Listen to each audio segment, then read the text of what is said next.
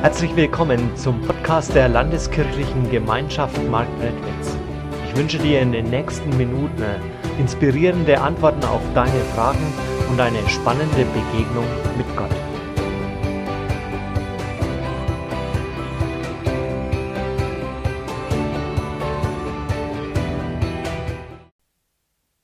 Bist du schon einmal enttäuscht worden? Auch wenn ich euch alle nicht so ganz genau, jeden von Einzelnen ganz gut kenne, würde ich behaupten, jeder von euch kennt das Gefühl, enttäuscht zu werden. Es gibt unterschiedlich starke Enttäuschungen, es gibt Enttäuschungen, da bin ich schnell wieder drüber weg, aber es gibt auch Enttäuschungen, die beschäftigen mich ein bisschen länger. Ich falle hin und wieder auf die Werbung eines gewissen Fast, einer gewissen Fastfood-Kette herein und es ist immer so, ich fahre auf der Autobahn, ich habe Hunger, dann sehe ich da so ein großes Zeichen und ich denke mir, das wäre es doch jetzt. Dann ist da noch so ein schönes Bild von so einem richtig saftigen Burger und ich denke mir, ja, das, den brauche ich jetzt. In mir bauen sich Bilder auf von dem saftigen Burger, von dem Geruch und ich denke mir, ja, das ist genau das Richtige gegen meinen Hunger. Ich fahre also raus, bestelle mir diesen Burger mache die Schachtel auf und denke mir, hm, irgendwie schaut das doch gar nicht so auf wie auf dem Bild. Dann beiße ich rein. Hm, ja, es war auch schon mal besser. Eigentlich weiß es doch. Meine Bilder, die sich in meinem Kopf aufgebaut haben, meine Erwartungen, sie wurden enttäuscht. Und leider falle ich da immer wieder häufig drauf rein. Ich werde immer wieder enttäuscht. Ich komme dann auch wieder ziemlich schnell drüber hinweg. Aber trotzdem macht es etwas deutlich. Ich brauche Bilder, ich mache mir Erwartungen und diese Erwartungen werden nicht erfüllt. Ich werde also enttäuscht. Und vielleicht denkt ihr euch jetzt, oh Mann, ist die doof. Ich falle da schon seit Jahren nicht mehr drauf rein. Zugeben, es ist auch eine Art, eine ziemlich kleine Enttäuschung, da kommt man schnell drüber hinweg. Aber wie gesagt, sie macht deutlich, bevor ich enttäuscht werden kann, muss ich zunächst Erwartungen aufbauen. Erwartungen, die ich nicht nur an einen Burger habe, sondern Erwartungen, die ich vielleicht auch an, an eine Person habe oder einen Ablauf vom Tag, einen Ablauf von meinem Leben. Und wenn ich dann merke, dass die Realität irgendwie nicht dem Bild meiner Erwartung entspricht, dann bin ich enttäuscht. Und dann bleibt die Frage, wie gehe ich jetzt mit dieser Enttäuschung um? Ich bin mit der Realität konfrontiert worden und muss mich entscheiden. Bleibe ich bei dem Burger, bei dem Produkt? Bleibe ich bei der Person? Oder gehe ich? Der heutige Bibeltext, den ich mitgebracht habe, da geht es auch um Enttäuschungen und um die Entscheidung, wie ich mit dieser Enttäuschung umgehe. Ich lese aus Johannes 6, 60 bis 69. Viele von denen, die ihm bisher gefolgt waren, hörten es und sagten, das ist eine Zumutung, wer will sich so etwas anhören? Jesus wusste, dass selbst seine Jünger empört waren und fragte sie deshalb, nehmt ihr schon daran Anstoß? Was werdet ihr erst sagen, wenn ihr seht, wie der Menschensohn darin zurückkehrt, woher er gekommen ist? Gottes Geist allein schafft Leben. Ein Mensch kann dies nicht. Die Worte aber, die ich euch gesagt habe, sind aus Gottes Geist und bringen das Leben. Aber einige von euch glauben mir trotzdem nicht. Jesus wusste nämlich von Anfang an, wer nicht an ihn glaubte und wer ihn später verraten würde. Deshalb, so erklärte er weiter, habe ich euch gesagt, keiner kann zu mir kommen, wenn ihr nicht, wenn ihn nicht der Vater zu mir führt. Nach dieser Rede wandten sich viele, die ihm gefolgt waren, von Jesus ab und gingen nicht mehr mit ihm. Da fragte Jesus seine zwölf Jünger, Und ihr, Wollt ihr mich auch verlassen? Herr, zu wem sollten wir denn gehen? antwortete Simon Petrus. Nur deine Worte schenken das ewige Leben. Wir glauben und haben erkannt, dass du der Heilige bist, den Gott gesandt hat.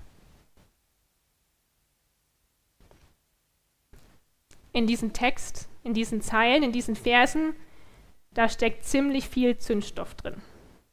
Und viele einzelne Passagen wären es wert, dass man da jeweils eine Predigt drüber hält, weil wie gesagt, es ist ziemlich viel Zündstoff.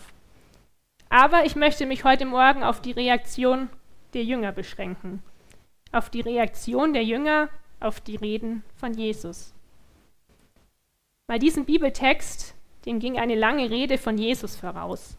Und Jesus hat in der Rede erzählt, dass er das Brot des Lebens ist und dass sein Körper und sein Blut sind das Brot des Lebens und dass seine Nachfolger von diesem Brot und von diesem Blut essen sollen, um das ewige Leben zu erhalten. Für uns klingt es jetzt vielleicht ganz normal, weil wir das am Abendmahl ein bisschen her kennen, aber für die damaligen Zuhörer war das erstmal ein bisschen, was, wir sollen Jesus essen? Wie kann denn das funktionieren? Also die waren sehr irritiert. Es war keine einfache Rede. Und viele Leute, die Jesus bis zu diesem Zeitpunkt gefolgt waren, sagten dann, das ist eine Zumutung. Wer will sich denn so etwas anhören? Viele Zuhörer, viele Jünger, die Jesus bis dahin gefolgt waren, wurde nach dieser Rede klar, Jesus ist doch nicht nur der, für den ich ihn immer gehalten habe. Meine Erwartungen, meine Bilder, die ich von ihm hatte, die wurden irgendwie enttäuscht. Eine Enttäuschung, die fordert eine realistische Sicht auf die Dinge. Und den Jüngern ist klar geworden, dass ihre bisherigen Vorstellungen irgendwie doch nicht so ganz mit der Realität übereinstimmen. Die Jünger, die Zuhörer von Jesus, die hatten eine Menge von Bildern, eine Menge von Erwartungen an Jesus. Für die einen war er der politische Held, der nun endlich die Römer aus Israel fortjagen würde. Für die anderen war er der Anführer, der mit der großen Revolution jetzt endlich die Besatzer vertreibt und Frieden bringt. Für die andere war er der, der jetzt Wohlstand und Frieden ins Land bringt. Für wieder andere war er der, der alle gesund machen würde. Ja, und diese Vorstellungen waren jetzt ja nicht grundfalsch. Und für eine einige Zeit passten diese Bilder auch. Aber die Zuhörer und die Jünger haben auch in Jesus etwas gesehen, was er in erster Linie vielleicht nicht war. Sie wurden mit dem Realismus des Evangeliums konfrontiert, wie es mal einer gesagt hat. Sie haben eben erkannt oder sie mussten erkennen, Jesus hat nicht nur die triumphale Botschaft im Gepäck. Eben nicht nur Sieg, Wohlstand, Gesundheit, Friede, Freude, Eierkuchen, sondern Jesus spricht eben auch Dinge an, die irritieren, wie eben beispielsweise die Rede vom Brot. Er redet später auch von Tod, von Leid, vom Kreuz auf sich nehmen, von Heulen und Zähneklappern. Und diese Botschaften, die sind manchmal zunächst auch echt einfach nur harte Kost. Sie verwirren, sie fordern heraus, weil sie eben nicht in die Vorstellung, in das Bild von Jesus passen, das die meisten Leute damals zunächst von ihm hatten.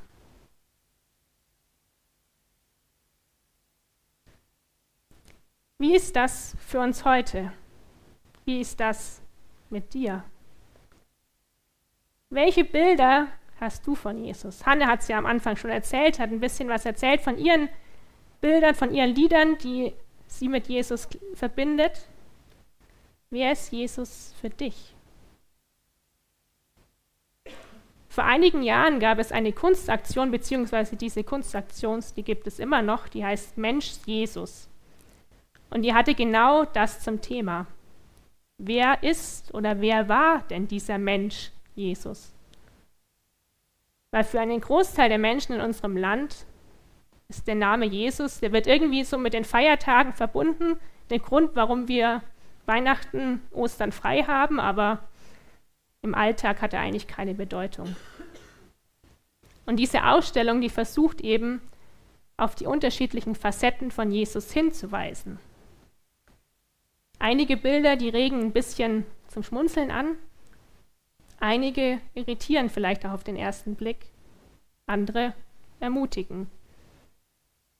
Die Ausstellung versucht eben, die Person Jesu, Gottes Sohn, den Betrachtern ein bisschen näher zu bringen.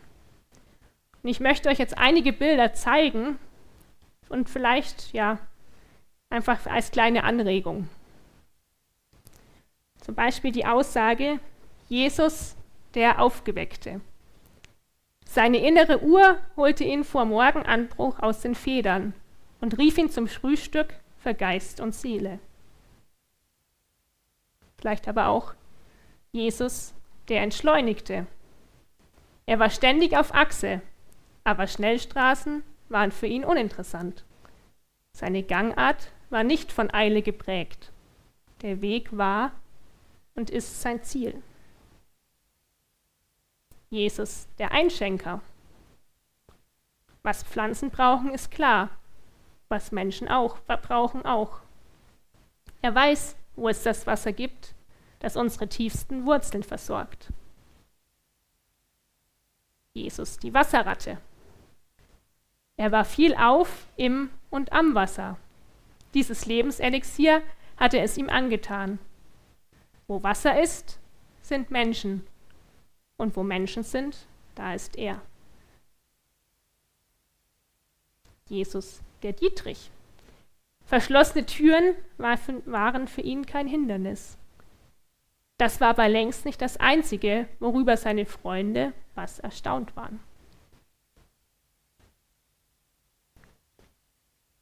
Jesus der Schwache. Ihm blieb nichts erspart. Er weiß haargenau, was es heißt, wenn man sein Kreuz nicht mehr tragen kann. Jesus, der Suchtberater.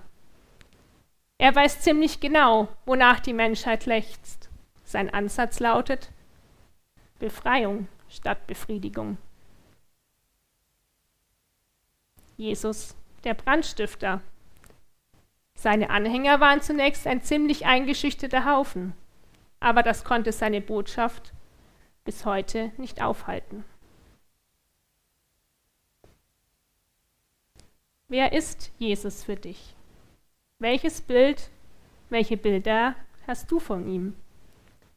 Vielleicht jetzt ein, zwei Anregungen mehr. Ist er ein guter Freund, dem ich alles erzählen kann, das Schöne und auch das weniger Schöne? Ist er ein guter Lehrer, von dem ich im Umgang mit den Mitmenschen viel lernen kann, dem es sagt, wie es gut ist, wie ich mich verhalte? Ist er der Retter, der für meine Sünden ans Kreuz gegangen und auferstanden ist und mir das ewige Leben schenkt. Ist er Gottes Sohn, den Gott auf die Erde geschickt hat, damit er uns ganz nahe sein kann. Ist er eine historische Person, die gelebt hat und dann halt irgendwann von den Römern ermordet wurde. Vielleicht ist er auch der einfache Geschichtenerzähler, der halt immer mal wieder so ein Gleichnis erzählt hat, aber sonst eigentlich nicht so viel Auswirkungen auf mein Leben hat.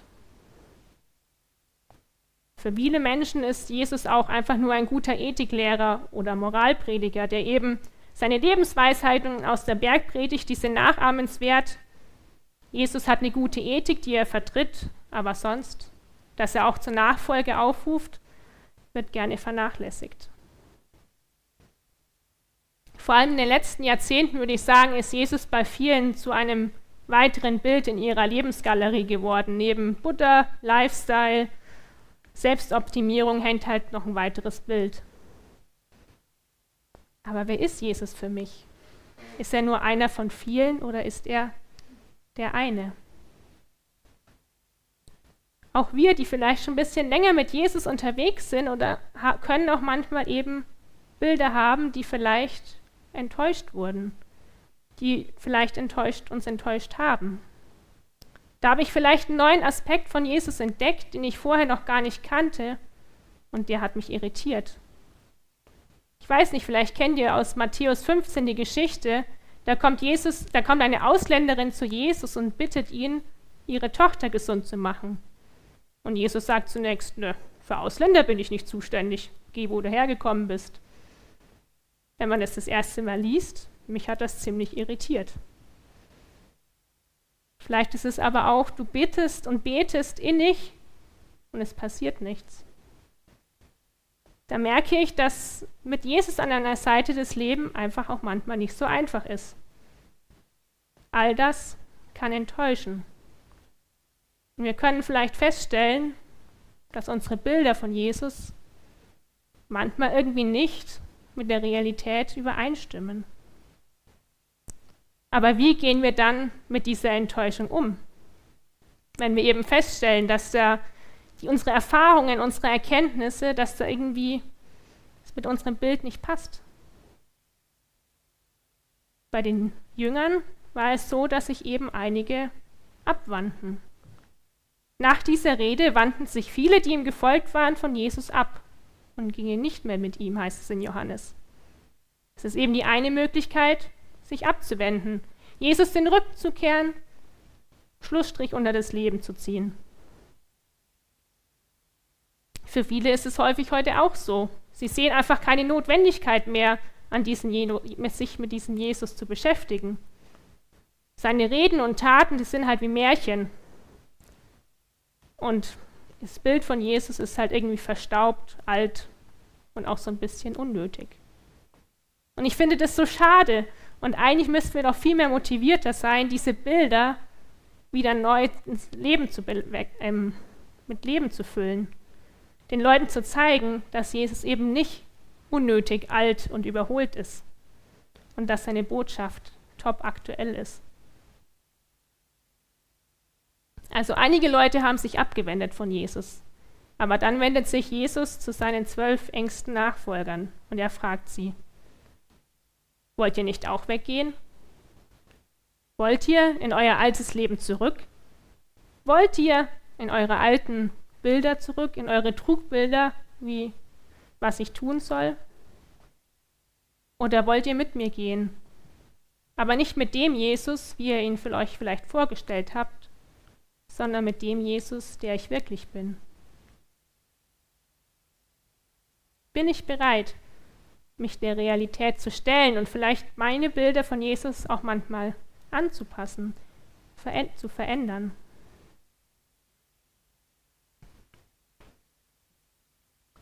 Bin ich bereit, mich der Enttäuschung zu stellen und die neue Realität anzunehmen?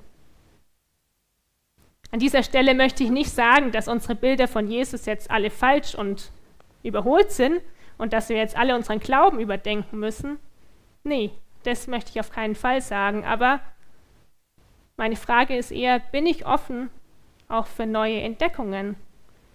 Darf meine Bildergalerie von Jesus erweitert werden? Darf sie verändert werden? Bin ich vielleicht bereit, auch meine Bilder von Jesus an manchen Stellen anzupassen, zu restaurieren. Und ich denke, das ist ja auch das Schöne im christlichen Glauben. Ich darf immer wieder neue Entdeckungen machen. Ich darf wachsen im Glauben, in meinem Verständnis, wer denn dieser Jesus ist. Und das heißt ja eben nicht, dass alles bis jetzt schlecht war, sondern dass ich es als Gewinn sehen darf, wenn ich mal wieder etwas Neues verstanden habe und wenn ich einen weiteren Teil von Jesus besser verstehe. In meinem Glaubensleben gab es schon häufiger solche Restaurationen, Erweiterungen von meinen Bildern von Jesus. Ich war zum Beispiel noch ganz klein, also ich bin in einem christlichen Elternhaus aufgewachsen, also Jesus hat schon immer irgendwie eine Rolle in meinem Leben äh, gespielt. Und als ich noch sehr klein war, da war meine Vorstellung, ja, Jesus ist immer an meiner Seite, er ist immer bei mir. Das hat aber auch bedeutet, Jesus ist auch nachts bei mir. Deswegen habe ich nachts immer nur auf der einen Seite von meinem Bett geschlafen, damit Jesus neben mir noch Platz hatte. Weil Jesus musste ja neben mir im Bett schlafen. Also es ist vielleicht eine süße kleine kindliche Vorstellung, aber es ist ja auch gut, dass ich heute mir die Freiheit gewähre, in meinem ganzen Bett zu schlafen und nicht nur auf der einen Seite, sondern dazu gelassen habe, Herr Jesus ist trotzdem bei mir, auch wenn er vielleicht nicht körperlich neben mir im Bett schlafen muss. Oder zum Beispiel meine Vorstellung von der Weihnachtsgeschichte. Die war sehr geprägt von den Erzählungen aus dem Kindergottesdienst und von dem, was man so in den Medien mitkriegt. Jesus wurde in dem kleinen Stall auf dem freien Feld geboren, kamen die Hirten und nach sechs Tagen am Heilig Drei König kamen dann die drei Könige vorbei, bis ich irgendwann verstanden habe, das war wahrscheinlich gar kein Stall mitten auf dem freien Feld, sondern es war wahrscheinlich eher ein kleiner Raum in einem Haus. Und die drei Könige waren wahrscheinlich gar keine drei Könige, sondern eher Weise. Und sie waren wahrscheinlich ziemlich sicher nicht nach zwei Wochen schon da, sondern es hat ein bisschen länger gedauert. Es waren zwei Erkenntnisse für mich. Die haben mein Bild, da musste ich mein Bild anpassen. Und ich hätte sagen können, hey, ich wurde bis jetzt ja immer angelogen. Meine Bilder, die stimmen jetzt nicht mehr. Ich wende mich ab. Oder ich entscheide mich eben dafür, meine Bilder ein bisschen anzupassen, zu erweitern, zu verändern, um mich darüber zu freuen, dass ich jetzt eben was Neues verstanden habe. Wie gesagt, einige Jünger wenden sich von Jesus ab. Petrus reagiert ganz anders. Er geht anders mit der Enttäuschung um, die wahrscheinlich auch ein bisschen da war. Jesus fragt sie, und ihr, wollt ihr mich auch verlassen? Und Petrus, der ist ja mal einer der, der Schnelleren gewesen, der antwortet sofort, Herr, zu wem sollten wir gehen? Nur deine Worte schenken das ewige Leben. Wir glauben und haben erkannt, dass du der Heilige bist, den Gott gesandt hat. Petrus sagt einfach, du bist der Heilige Gottes. In den Parallelstellen sagt, äh, sagt Petrus auch, du bist der Christus, der Sohn des lebendigen Gottes. Christus, Messias, der Gesalbte. Jesus, du bist der, auf den wir schon so lange gewartet haben. Du bist der, der in den alten Schriften verheißen wird und von dem gesagt wird, dass du das Heil bringst, dass du Frieden bringst. Jesus, du bist der Gott, der Heilige, du bist der Gesalbte, du bist der, von dem all, der versprochen wurde. Petrus und die anderen bleiben dran an Jesus. Sicherlich, Petrus war wahrscheinlich auch enttäuscht teilweise. Ich glaube, er hätte sich das auch anders vorgestellt. Er hätte sicherlich nicht gedacht, dass Jesus tatsächlich gekreuzigt wird. Ich glaube, die Zeit zwischen Karfreitag und Ostersonntag und der Auferstehung, die waren ziemlich hart für ihn.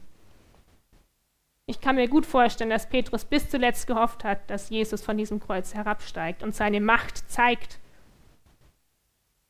Aber so war es nicht.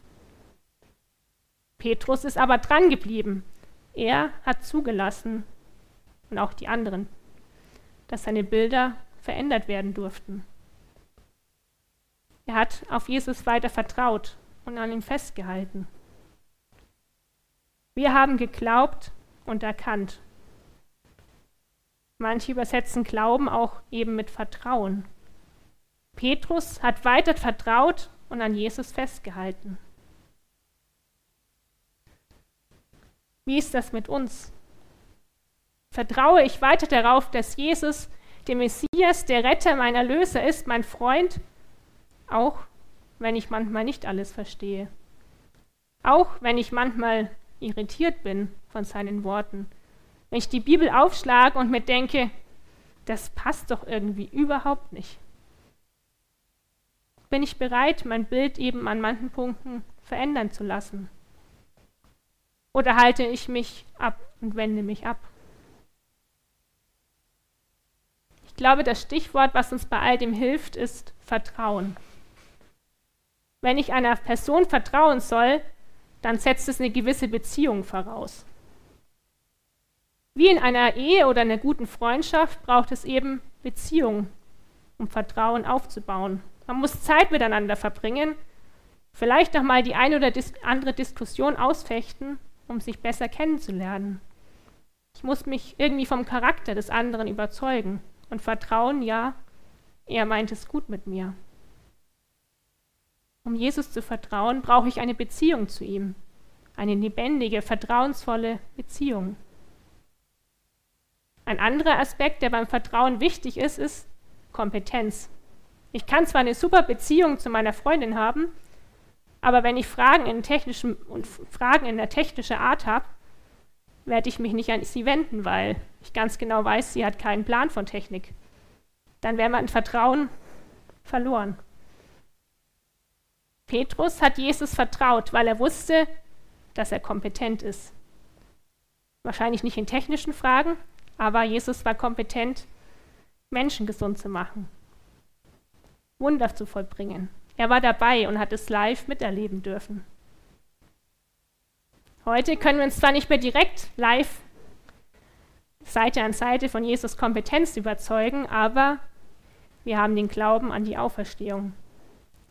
Jemand hat mal gesagt, die Auferstehung ist der Beweis für die Unzerstörbarkeit des Anspruchs Jesus Christus. Durch seine Auferstehung haben wir begründete Hoffnung, begründete Hoffnung auf Jesus, den Messias, den Retter. Möchte ich auch in diese Beziehung investieren. Jesus immer näher kennenlernen, ihm vertrauen und durch mein Vertrauen an ihm festhalten, auch wenn ich mal enttäuscht werde, wenn einige Bilder ins Wanken geraten. Bin ich bereit, ihm zu vertrauen und zu sagen, ja, du bist mein Freund.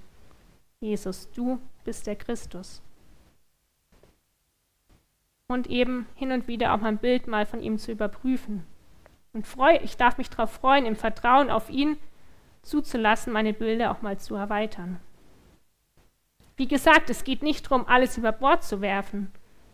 Aber wenn ich auf Jesus vertraue, Beziehung mit ihm pflege, dann halte ich auch aus, Worte von Jesus anzunehmen, die mich vielleicht zunächst irritieren, die vielleicht einen Teil meiner Vorstellungen hinterfragen.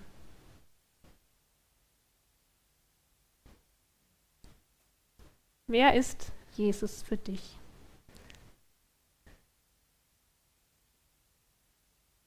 Ich wünsche es dir und ich wünsche dir wirklich, dass du aus tiefem Herzen sagen kannst, ja, Jesus ist der Heilige Gottes, er ist der Messias, er ist Gottes Sohn, mein Retter und Erlöser. Aber ich würde mir auch wünschen, dass wir immer wieder mehr über unsere Bilder mit, von Jesus ins Gespräch kommen, dass wir uns austauschen. Hey, wer ist Jesus für dich? Wer ist er für dich? Wie ist er für dich? Vielleicht ist er der Brandstifter, der Was die Wasserratte, der Schwache, der Einschenker. Aber vielleicht ist er auch noch jemand völlig anderes.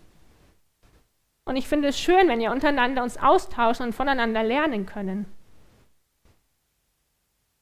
Und ich würde es mir wünschen, dass wir immer wieder bereit sind, auch unsere Bilder zu hinterfragen und zu erweitern. Und dabei eben die Beziehung zu Jesus immer wieder neu pflegen, um das Vertrauensverhältnis auszubauen, um dann eben auch mal die ein oder andere Enttäuschung aushalten zu können. Und zum Schluss, wir dürfen uns alle gemeinsam auf die Ewigkeit freuen, weil da werden wir dem realen Jesus gegenüberstehen, ewig viel Zeit mit ihm verbringen und wir werden sehen, er wird unsere ganzen Bilder in den Schatten stellen, sondern es wird noch richtig, es wird noch viel schöner werden. Wir hoffen, diese Predigt hat dich inspiriert und dir weitergeholfen. Dann like sie doch und gib sie weiter an andere. Wenn du noch weitere Informationen möchtest, dann findest du diese auf unserer Homepage www.lkg-marktredwitz.de.